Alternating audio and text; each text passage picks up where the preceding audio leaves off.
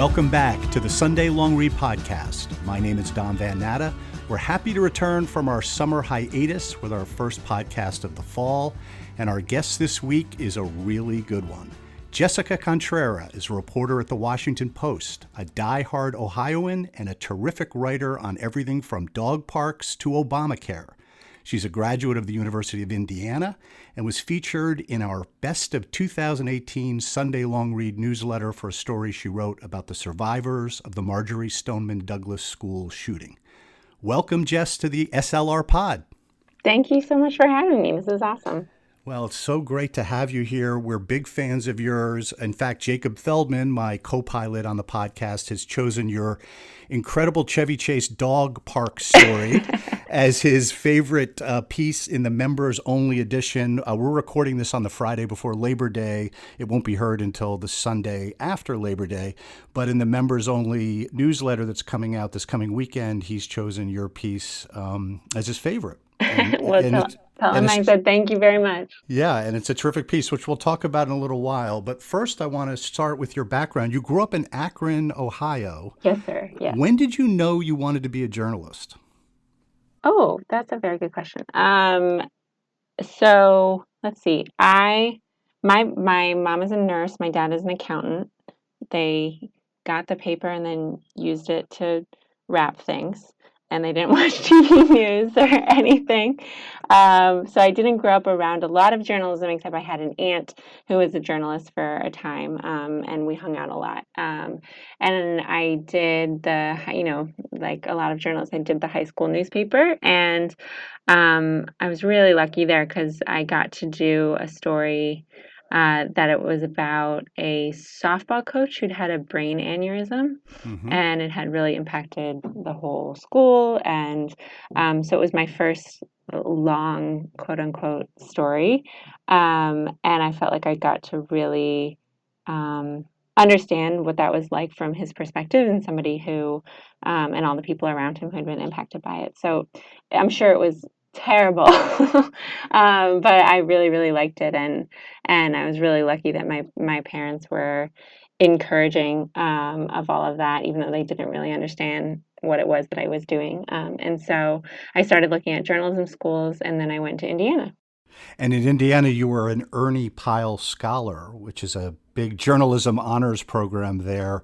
And you had an internship while in college at the Washington Post. And we have this in common. I was an intern when I went to college at Boston University at the Miami Herald and got hired by the Herald after college. And you got hired by the Washington Post after you graduated from Indiana. How important was your internship experience in shaping you as a journalist at the Post? I mean, that's a daunting internship to have uh, yeah.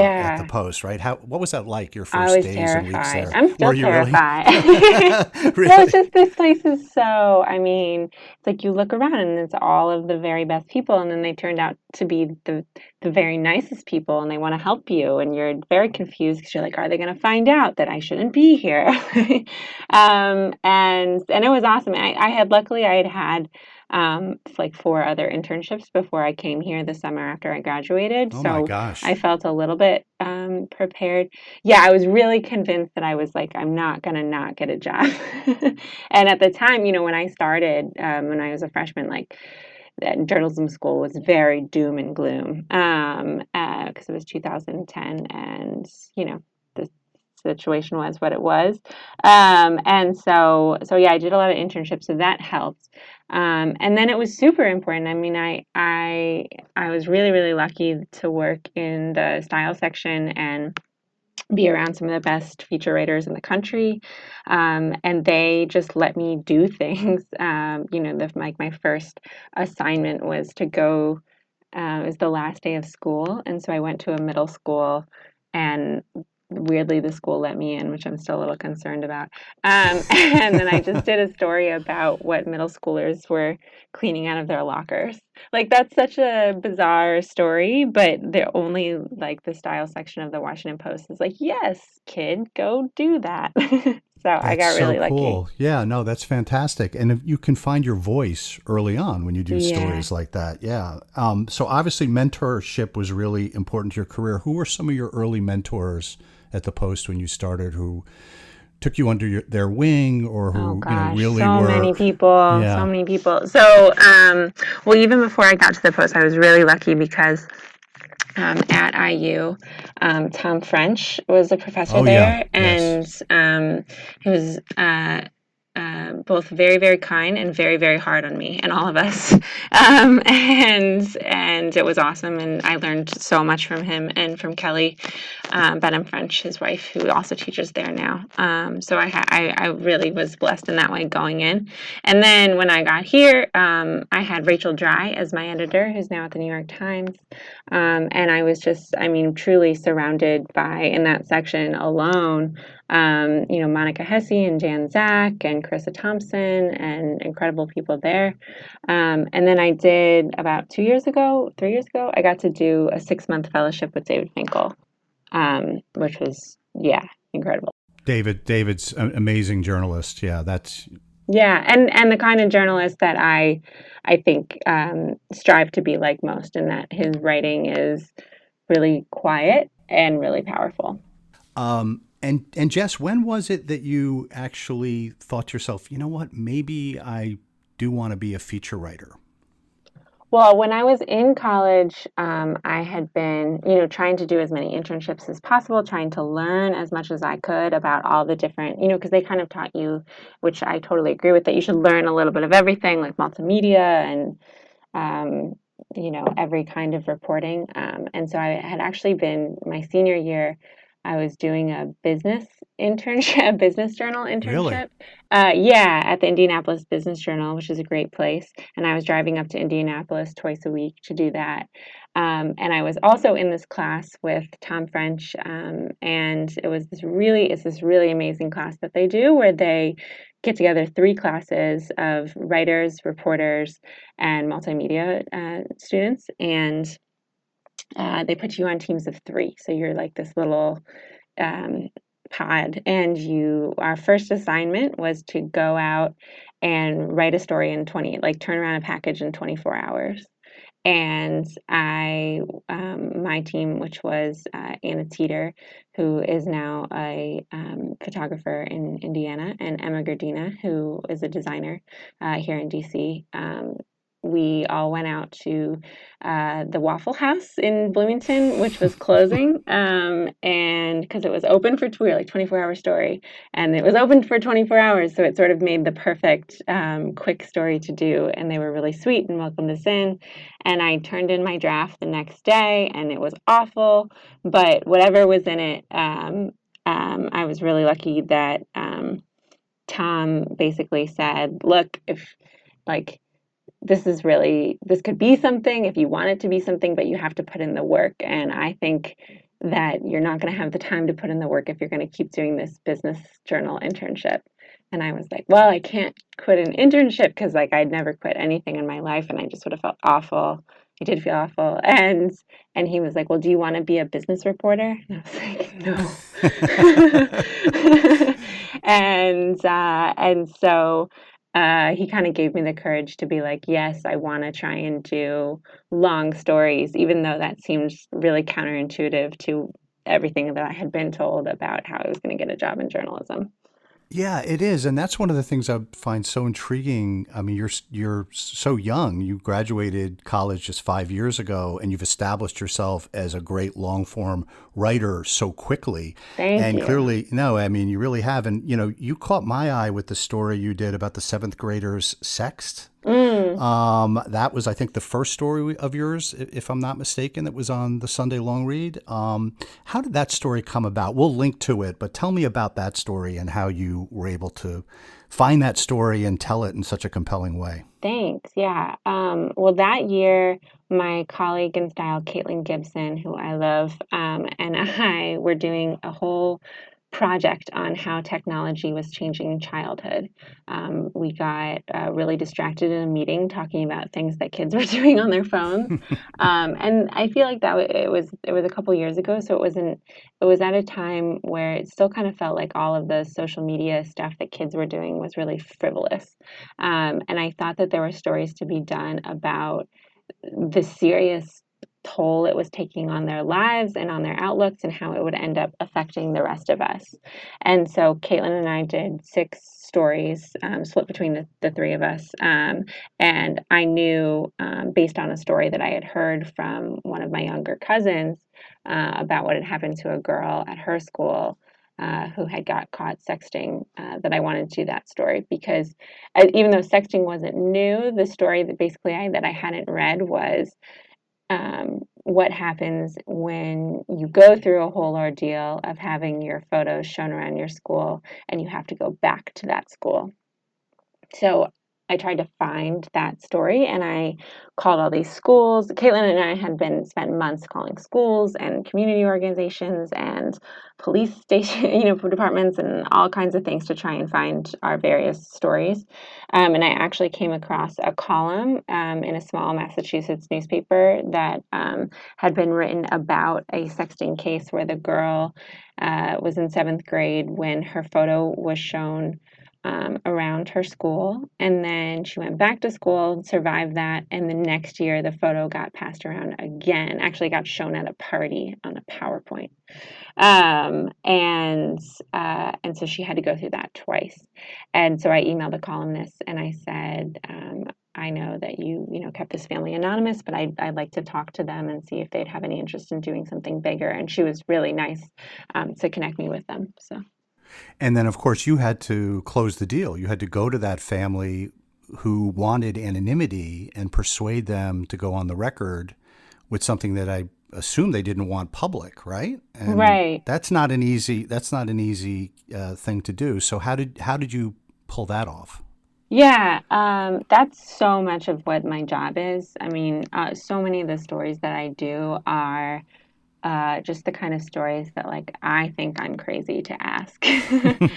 um, that I would never, you know, say yes myself, which is the honest truth. Um, but people, I, I don't know. I so I try. I can't remember. I think with that story, it was like a, a, a series of conversations that I had with her parents. Um, sometimes I write people handwritten. Actually, a lot of times I write people handwritten letters.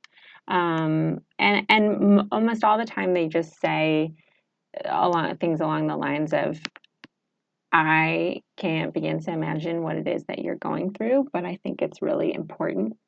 And I think that um, you know, part like doing if you're if you're willing to let me try to understand what you're going through, I think that a lot a lot of people can learn from that, and that kind of applies to just about every story. So it's just some version of that again and again. And a lot of times it doesn't work, and that's okay.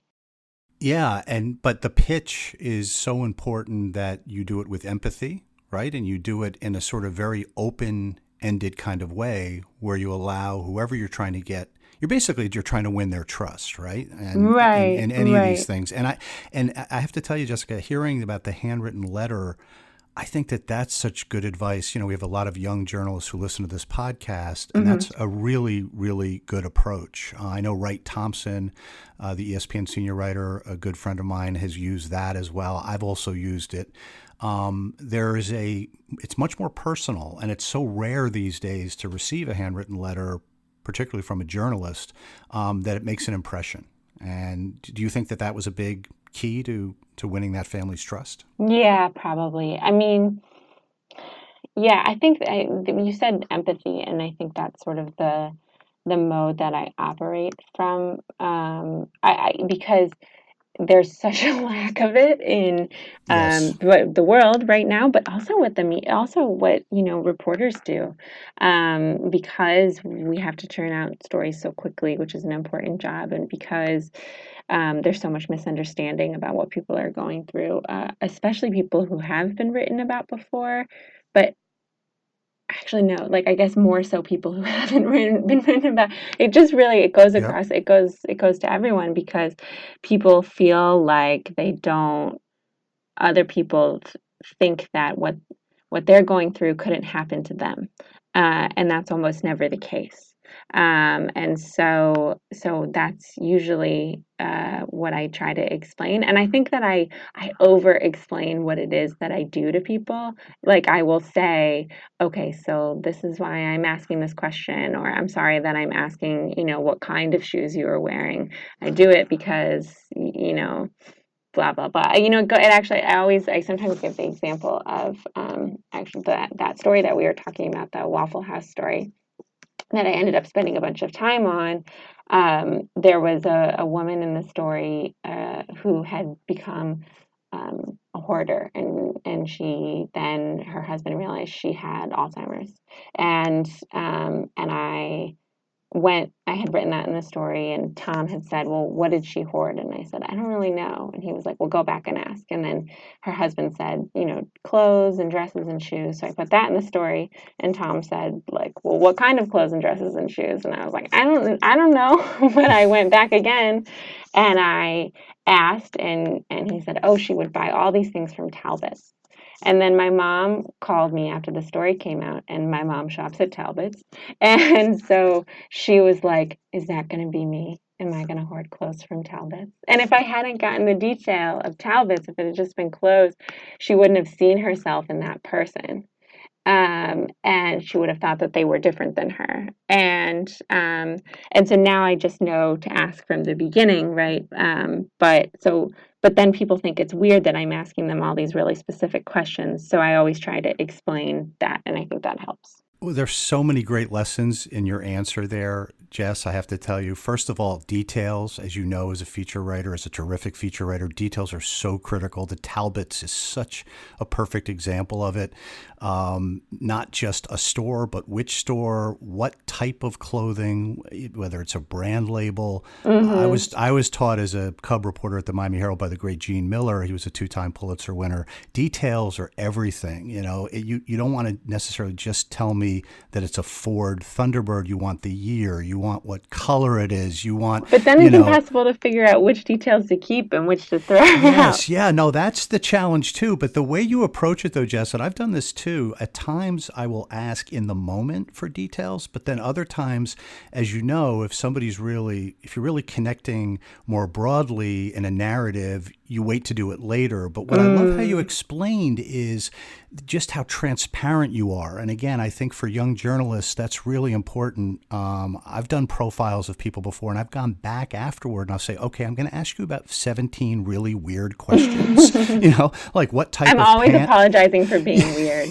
yes, exactly. I've done that too, and it works. And when you and when you explain why you're doing it, and you and you tell the person, you know, these details really animate the story. That's why I'm asking you what you know color paneling was in your rec room in right. 1976 when you told me that anecdote or whatever they sometimes they'll you know very quickly they'll get into it it's like mm-hmm. okay you know and and those details are just are so critical for you know great long form storytelling um, uh, one of the things that really has struck me about your work is you combine these fun stories like the one you did about the Chevy Chase dog park, which we're going to talk about here in a second, but with very serious topics uh, like the Parkland massacre, which I also want to talk to you about because I, I found your reporting there and your writing just stunning. And, and again, I could tell that your your empathy for that particular tragic story really uh, shine through. Ugh, how, how, could you not? yeah, exactly. But how it's a natural balance for you? Is this is this a natural balance for you, or is it really just based on editors and assignments and things that you're looking to do?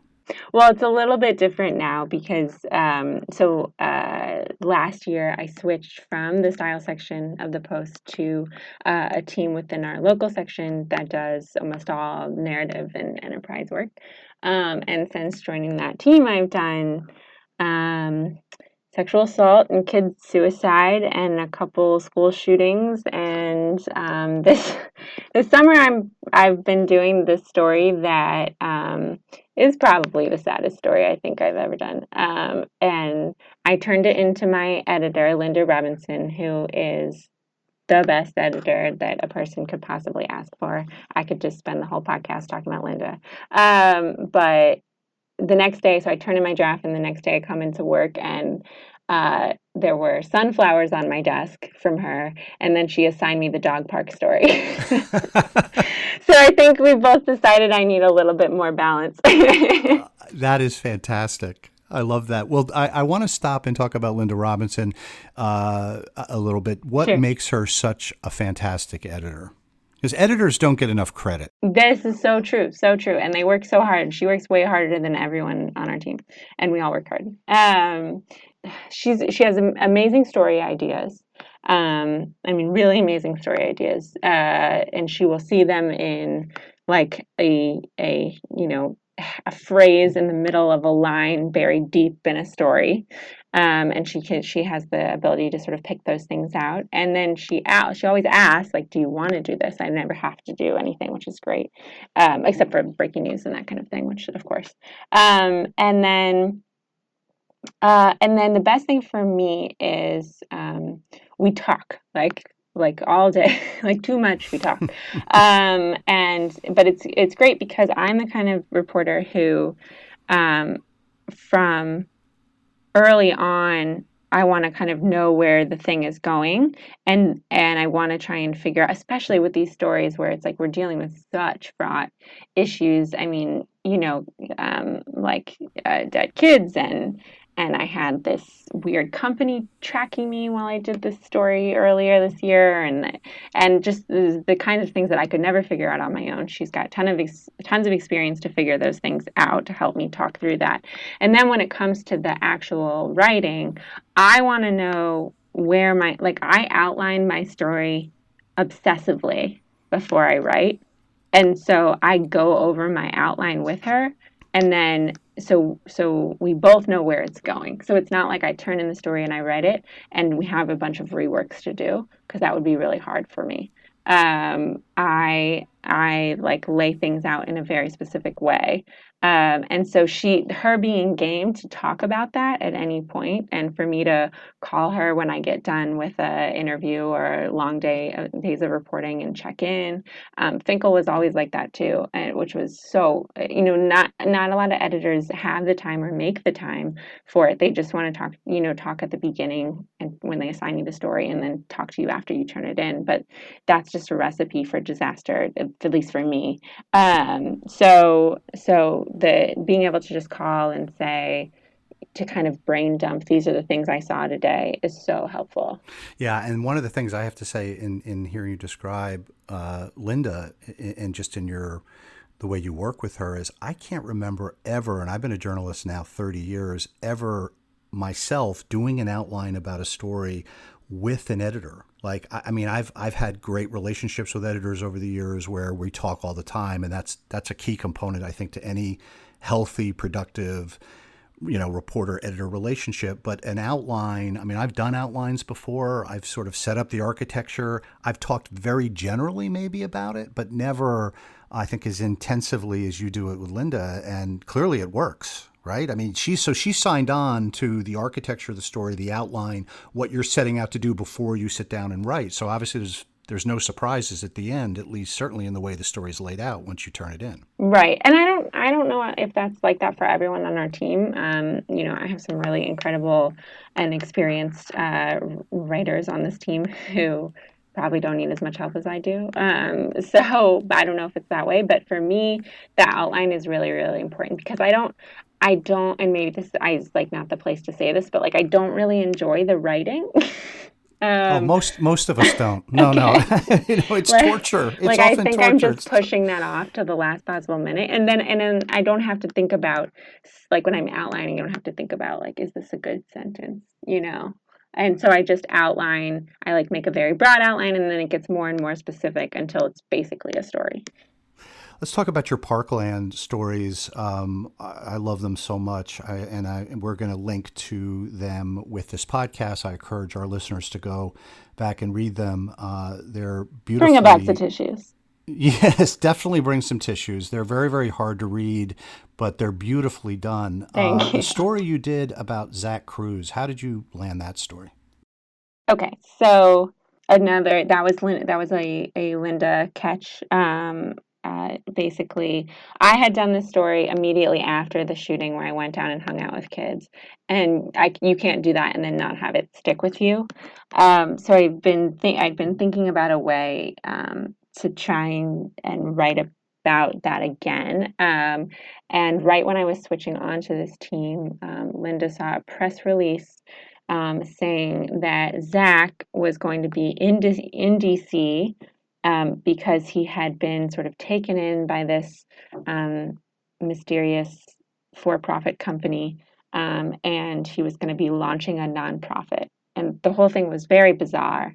Um, and so she was like, why don't you just go and see if there's like any inroads there at all? So I went to the um, press conference and I met him and I met um, the people who he was uh, living with, and um, I sort of gave them the pitch, right? And then uh, I was promptly uh, put off for six months. so, pretty much like every other week for six months of my life, I would set up to go there. Sometimes I would drive down there. He was living in Virginia at the time, um, about three hours from here. And I would um, be ready for this interview or session or something that I was promised. I kept trying to explain to them, like, I don't want to just sit and talk with him. I'd like to just hang out with him. Um, you know, I was never directly talking to him. Um, and um, so this went on for literally until that was in the conference, press conference was in June. And then I finally got to him in December. Incredible. Persistence pays right? Every two weeks, you did a six-hour round trip car ride. no, it was. I not every time did I drive down there, okay. but I would set it like thank God, yeah. Uh, I like set it up, and then I would be the night before. You know, it was sort of like became like a, a game. Like when were they going to cancel? Um, and so sometimes it was right before, and sometimes they had very. Um, uh, fair reasons, and sometimes they lied to me. Um, and I figured I only figured that out later um, about certain things. So um, it's kind of hard to explain. He he basically was. You know, after after the shooting, this he was 17 and was pretty much alone because he had gotten kicked out of his guardian's house.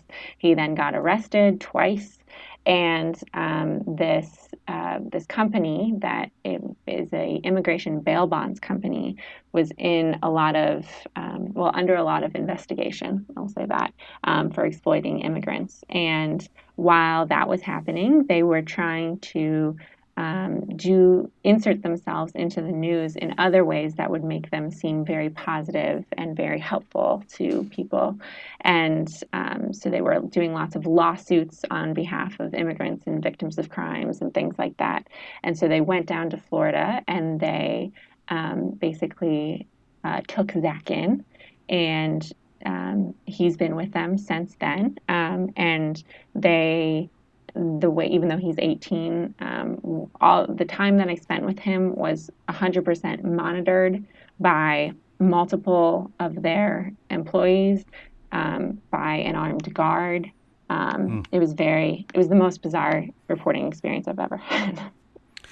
Well, the, the story uh, that you did is uh, the title of is His Brother Confessed to Gunning Down 17 People in Parkland, but he's the only family Zach Cruz has left. Highly recommend you read that story. You mentioned, Jess, that first, though, of course, you went down in the aftermath of the Parkland shooting and you talked to students there, and, uh, and, and that must have just been so difficult. Um, and so I'm curious, what kinds of things do you do to settle yourself after covering something?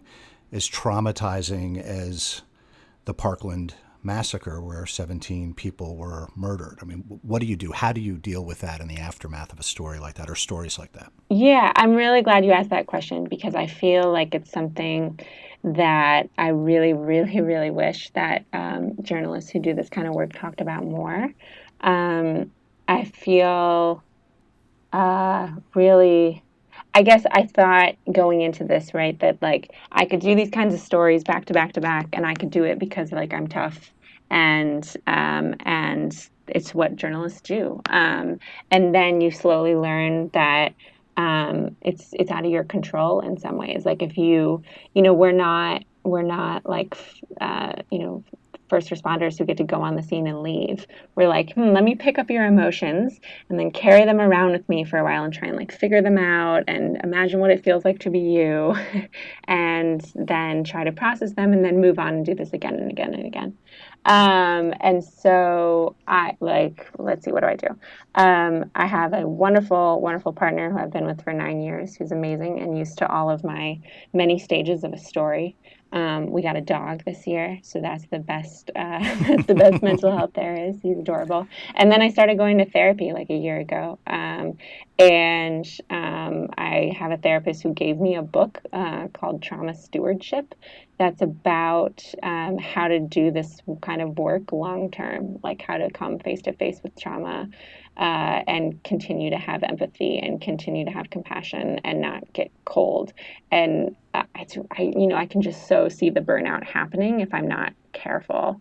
Um, it, it's just yeah. So I'm working on it, um, and and I think yeah, I'm totally still figuring it out. So yeah, and of course it helps if you have an editor like Lynda Robinson, who mm-hmm. has flowers on yes, your desk. Isn't that the nicest thing you've ever heard of? I, oh my God, that's amazing! I want Lynda Robinson to be my editor. You, um, you, have know, no many, I no idea how many people say that around here. So. Yeah, I mean, you come in and you said this summer you've been working on the saddest story of your career, which I uh, I assume has not been published yet, right? That's coming this fall. Right? Yeah, it, uh, it, next week, I think. Oh, next week. Okay. Well, we'll see what happens with the hurricane. So okay, it's yeah, done. So it, so, so, it may be in the long read next week when when our podcast is published. But but I mean that's just clearly having an editor like that also helps, right? Having an editor who's yeah. so in tune with Absolutely. you know your emotions and how difficult it is to do these kinds of stories. And you said something really revealing earlier too when you said reporters are supposed to be tough. That's how we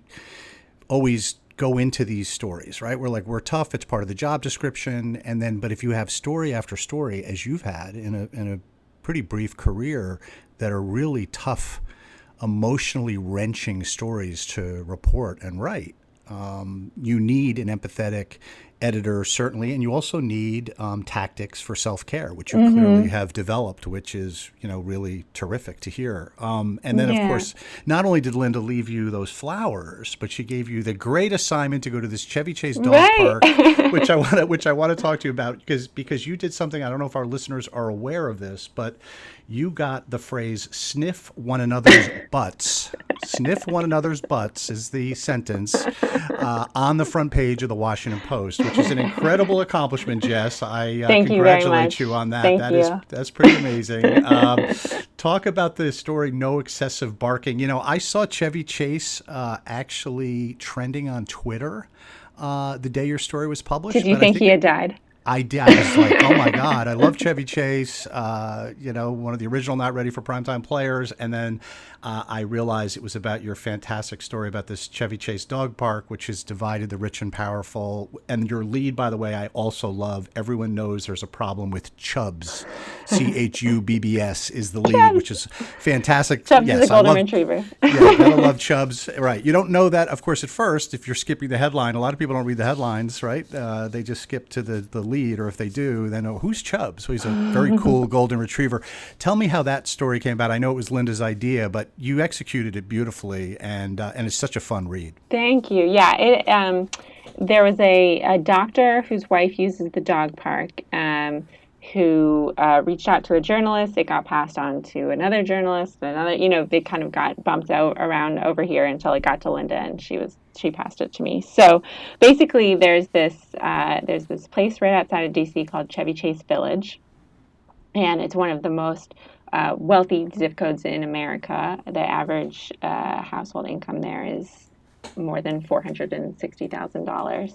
And you, they built this dog park last year in this little patch of land that a lot of people had been using like a dog park. So they just decided, okay, we'll just make it a dog park, and everybody voted for it, and it was good to go. Then the dogs came, and then the dogs barked. which turned out to be just totally unexpected and and dramatic and and the neighbors who mind you do live very very close to this dog park because of where it is it's just like basically in their backyards uh, some of the neighbors were very, very upset. Um, and so, um, you know, mind you, the way that they express their being upset is that they can no longer sit on their porch and drink their wine. These people are coming from DC to bring their dogs here and they're parking where our lawn service parks. and so Yes, the one uh, the one percenters complaints. exactly. Yes. So uh, so while they're while they're I do believe their complaints are, are valid, they were just the way that they express them lend itself to a rather hilarious story. Oh yeah, the quotes. uh, the guy who says, you know, I want to read my book and sip my wine in peace in the early evening, but I've got you know the dog barking and interrupting. That uh, his quote alone is worth the price of admission on that story. And then I also love your line about they put up these no excessive barking signs and you, of course, you said, you know, they put up these signs, but of course the dogs couldn't read. you say very high in the story, which also is a hilarious line. It's it's one of the best feature stories of the year. We oh, thank here. you. You did a great job, Jess. So everybody should find the link if they have not seen it. Um, as I said, Jacob picked it as his favorite story in the members only edition that's coming out this coming weekend, Labor Day weekend. But uh, we will link to it here with the podcast. Um, before I let you go, I want to ask you which journalists are your favorite sort of must reads these days? Who, oh. are the, who oh. are the writers? I'm sure there's many, but if you could narrow it down quickly, just the two or three that are sort of the, the folks that, you know, when they write a story, no matter what the subject's about, you you make time to read, try to read every word of it. Yeah. Um, uh, well, there are so many people here. I'll narrow it by staying at the Post, I guess, because there's so much to read. But I mean, um, you know, Stephanie McCrummen and, and Eli Saslow and Deneen Brown and Monica Hesse and John Cox and yeah, I'll just I'll stop. But but there are so many people here. They're um, all great. They're all great. There's yeah, so many to my, choose from. And I, yeah, go ahead. The, the the coolest thing about being here is um, you know, you think it's going to be like this place that's really competitive. Uh, and journalism can be that way, right? Um, oh, oh yes. and, um, yeah, I'm sure I don't tell you that. And um, and there's there's this really cool kind of vibe, um, especially among female journalists here, of this idea that like you know when we all do better when one of us does better. Uh, and so the um, the uh, endless amount of like lifting each other up that happens in Slack groups where we're just saying, "Oh my gosh, your story was amazing," and, and that kind of stuff, or or being able to test headlines with each other, or rant, or that kind of thing is just uh, extraordinary and and gets me through the day. So. Well, it is extraordinary, and it's you know, uh, it, it, it, I think it shines through. I, I love the Post, and you know, for my money, it's the best newspaper in the country. And I'm a, I was at the New York Times for 16 years, but I I find myself of between the Post and the Times reading more of the Post than I do the Times. Thank um, you. Yeah, and so, um, but that camaraderie, that that sort of ability to lift each other up is so important in the newsroom, and it is extraordinary. It's extremely rare, uh, and it, so it doesn't actually surprise me to hear you say that that exists in that newsroom because you can sort of tell by the coverage that it's yeah. um, it's a team or it's a team oriented place. Oh, for sure, for sure, and it's what you do with the newsletter too. So I, I so appreciate it because um, you know it's it's uh, it's so fun to be able to to watch people's writing grow and change over time and and I I frankly don't do even enough reading so to have it all in like this tidy package on Sundays is just so beautiful well, so thank, thank you. you. well thank you. That's really nice of you to say. Yeah the newsletter is just it really is a labor of love for Jacob and Etienne and everybody. I mean we have almost 100 contributing editors now. And Jess by the way you should join us. You should be a contributing editor. Would you like to do that? Yes of we course. We would love to have you. Oh we my gosh. Cool. Yeah. Yeah, that's how I wanted to end this. I wanted to ask you to join us because we love you and we love your work. Oh, and, uh, it's we'd mutual. be honored. Yeah, we would be honored for you to join our team, and uh, you get to guest edit a newsletter sometime in the next year. I promise you, it will be. Uh, harder probably than you expect. Okay. Um, but we're going to make it fun and rewarding and easy for you, and uh, so we'll we'll definitely do that down the road. So I'm so honored. Thank you, yeah, so no, much. well, thank you for joining our team, and uh, and thanks for doing this. I really appreciate it. Much continued success. I can't wait to read your new very sad story you've been working on all summer. Uh, I'm sure it's coming soon. I'm sure Lynda's busy right now putting the finishing touches on it, and we'll get to read it very soon. Thank you so much. Thanks again, Jess, for being with us. Really appreciate it. You've been listening to the Sunday Long Read podcast. My name is Don Van Natta. We have been on a hiatus, as you may have noticed this summer. We haven't had a podcast in some months, but we're back. We're going to try to come back at you every week with a great guest.